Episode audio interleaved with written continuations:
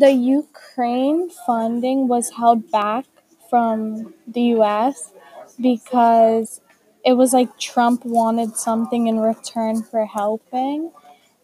And even though it seems like he was like that, he still said that the interview with the president of Ukraine went perfect.